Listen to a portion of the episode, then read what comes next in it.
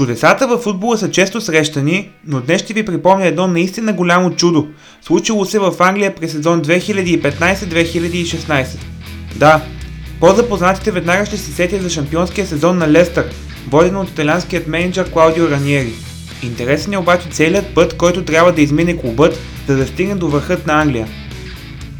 Всъщност всичко започва година по-рано, през сезон 2014-2015, с няколко съдбоносни действия на играчи и клубно ръководство.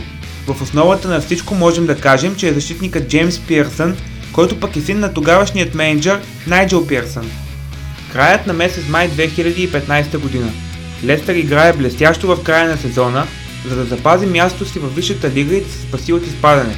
В последните 9 мача лисиците записват 7 победи, едно равенство и едно поражение от шампиона на Англия Челси. Тук страницата се преобръща с един скандал. В Тайланд трима футболисти на лисиците вилнеят с три компаньонки, като дори заснемат видео, в което има расистски обиди към жените. Участници са Том Хопър, Адам Смит и Джеймс Пирсън, който както вече ви споменах и син на менеджера Найджел Пирсън. Провинилите се, както и треньорът, се разделят с тима, след като договорите им са прекратени. Феновете на Лестър са разделени. За тях Найджел Пирсън е човекът, направил чудо със спасението на отбора през миналия сезон. Все пак Найджел плаща за грешката на сина си и четиримата са уволнени, а начало на отбора застава Клаудио Раниери. Един треньор, който в никакъв случай не се слави с печелването на много титли или купи, но пък специалист, който знае как да преобразява отборите си. Той поема Лестър, в който футболистите не са звезди. Все пак в състава лечат някои имена с добри индивидуални качества, като например Риад Марес, вратаря Каспар Шмайхел и нападателя Джейми Варди, символ на работническата класа. В Англия всички са песимисти за бъдещето на Раниери начало на Лестър. В началото на сезона букитата дават коефициент 5000 на Лестър за шампион. Раниери прави селекция в новия си отбор и привлича Роберт Худ, Кристиан Фукс и Нголо Канте, който тогава е със статут на анонимник. Към тях прибавяме Шинджи Оказаки и Йоан Беналуан. Може би най-известният сред летните трансфери на Лестър е Гюрхан Нинлер, който преди това е направил добра визитка в серия А. Веднага се разбира, че Лестър е нов отбор. Нищо общо с това, което е било през миналия сезон. Първото поражение на лисиците идва едва в седмия кръг, когато са победени от Арсенал с 2 на 5.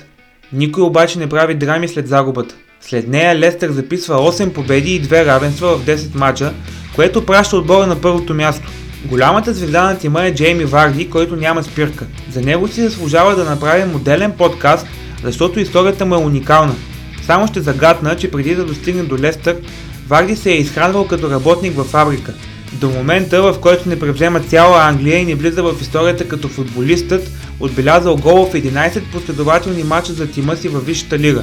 Той чупи рекорда на легенда като Рул Ван Нистелрой. На 14 декември вече става ясно на всички, че Лестър има сили да се бори за титлата. Тимът се изправя срещу шампиона на Англия Челси, воден от Жозе Мориньо. Лисиците побеждават с 2 на 1 и печелят важни 3 точки. Всичко върви по вода за Лестър. Челси и Ливърпул уволняват Мориньо и Бренден Роджерс, а Манчестър Юнайтед на Ван Гал е в криза и е надолу в класирането. През месец февруари футболният календар на Лестър е много тежък. Предстоят последователно мачове с Ливърпул, Манчестър Сити и Арсенал. Тимът на Раниери обаче побеждава Мърси Сайти с 2 на 0.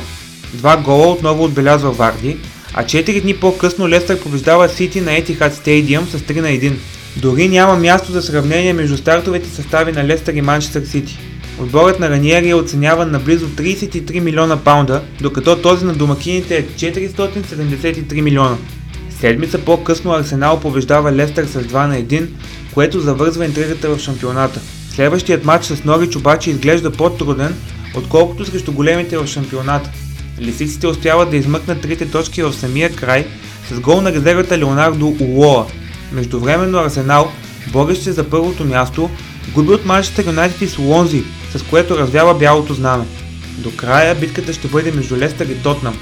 Почти безгрешни са момчетата на Раниери, които не изпускат първото място и на 1 май 2016 година математически печелят титлата с точка, спечелена на Олд Трафорд.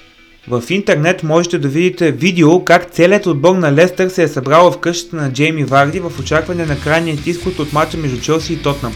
Двата тима завършват наравно 2 на 2, което означава, че Лестър и математически е шампион с 7 точки пред една при оставащи два кръга.